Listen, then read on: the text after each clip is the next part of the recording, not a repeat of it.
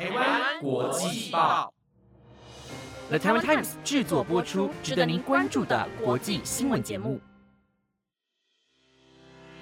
欢迎收听台湾国际报，我是彩婷，马上带你来关心今天十一月八号的国际新闻重点。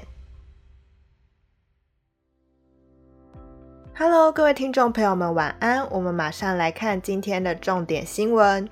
今天的新闻重点内容有：菲律宾记者上班遇害，矫正局局长下令灭口；还有地球人口达到八十亿，却仍然减数增加中；以及西班牙米其林餐厅总共有一百三十二瓶的红酒遭窃，损失总共六百四十万元。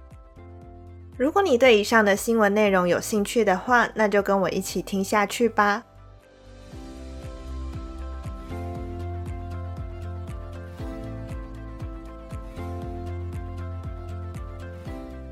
今天的第一则新闻带你来关心一起菲律宾的政治新闻命案。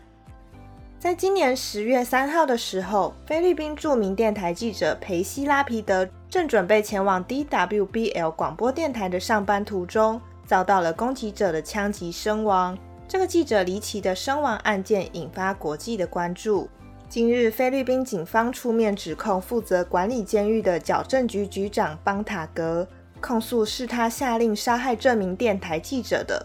目前，局长已遭到了停职处分。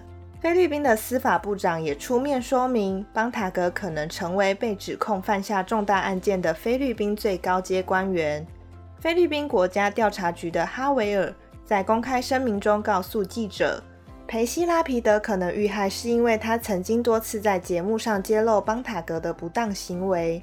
枪手艾斯科瑞亚也在上个月以担心自身的安全为由主动投案。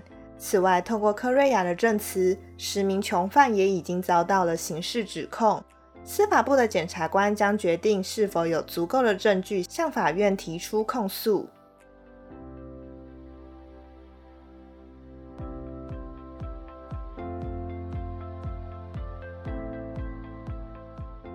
接下来带您看到位于西班牙马德里市中心的一间米其林二星餐厅。它在近期总共有一百三十二瓶的高价位红酒遭到窃失。当地警方推测，盗贼可能是透过在餐厅隔壁的停业药局墙壁打洞后，直接进入餐厅行窃，估计亏损高达约二十万美元，损失相当的惨重。综合外界媒体报道，嫌犯是先在隔壁的药局墙上打洞。接着将餐厅的窗户打破，直接进入酒窖行窃。目前尚不清楚有几名窃贼，而餐厅的共同经营者表示，这是相当精准的抢劫计划。这些人甚至在没有启动警报系统的情况下，就带着红酒逃走了。报道指出，窃贼只针对红酒行窃，在三万多瓶的红酒藏品中，特别挑出年份最好的红酒。并且对餐厅的营业时间相当熟悉，多天后重新营业都没有被发现遭窃，推估窃贼可能与餐厅熟悉的人士有关联性。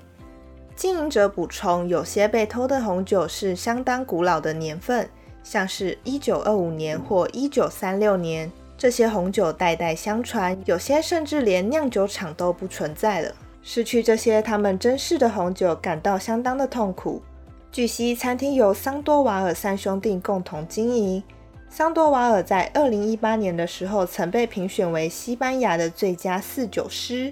他也指出，葡萄酒黑市日渐热络，呼吁同行勿买明显低于市价的酒，避免这些窃案再次发生。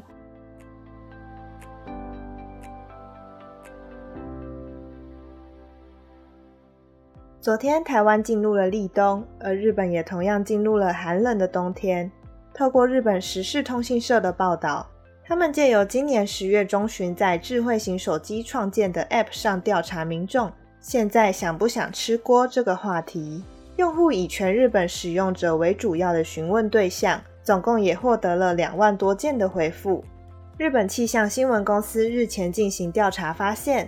当气温降低到摄氏十八度时，有半数的日本民众就会想要吃火锅，其中又以西部日本地区的民众特别爱吃，也愿意花费较多的钱来消费。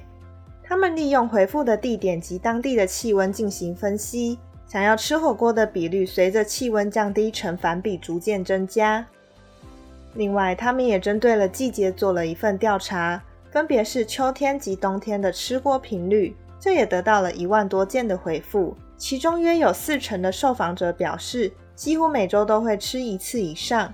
日本在全国平均吃火锅的营业额也高达了一千一百零五日元。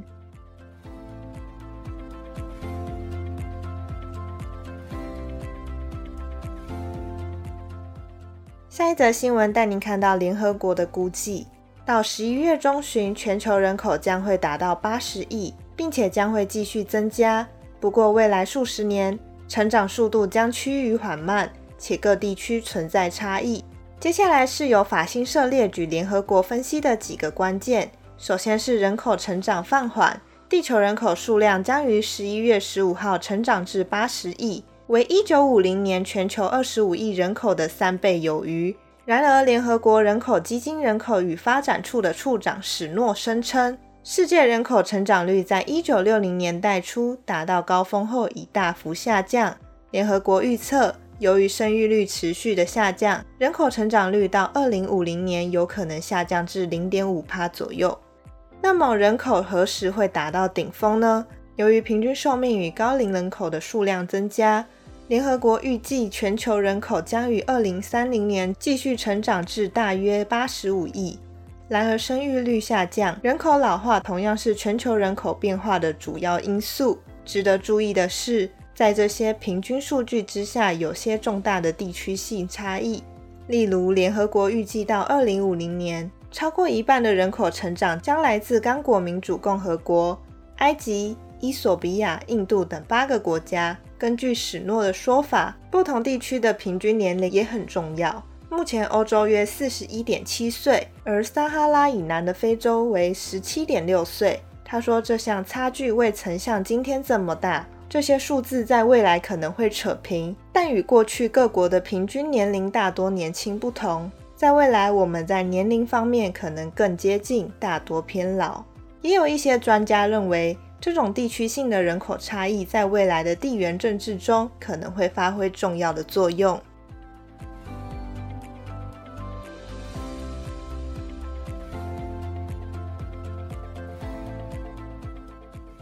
今天的最后一则新闻，带您来看到神奇的天文现象。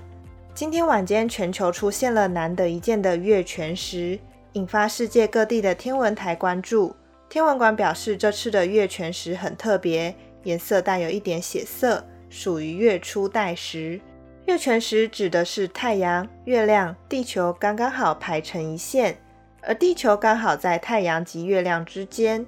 月亮会因为被地球挡住，所以没有办法反射太阳光，因此呈现全黑的状态，这就是月全食。而太阳光如果直接照射大气层，就会产生一个锐利散射的现象，然后使得月亮变成血红色。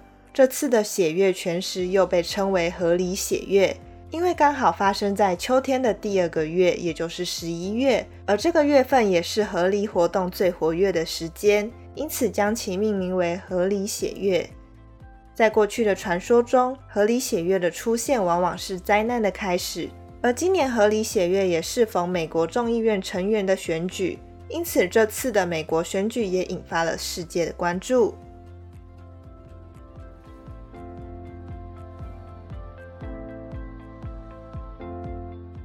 以上就是今天台湾国际报的五则新闻内容。本节目皆由了台湾 Times 制作播出，感谢您的收听。如果对节目有任何的建议，或者是对新闻有任何的想法，都欢迎到 Apple Podcast 或 IG 上跟我们分享哦。那今天节目就到这喽，我们下礼拜见，拜拜。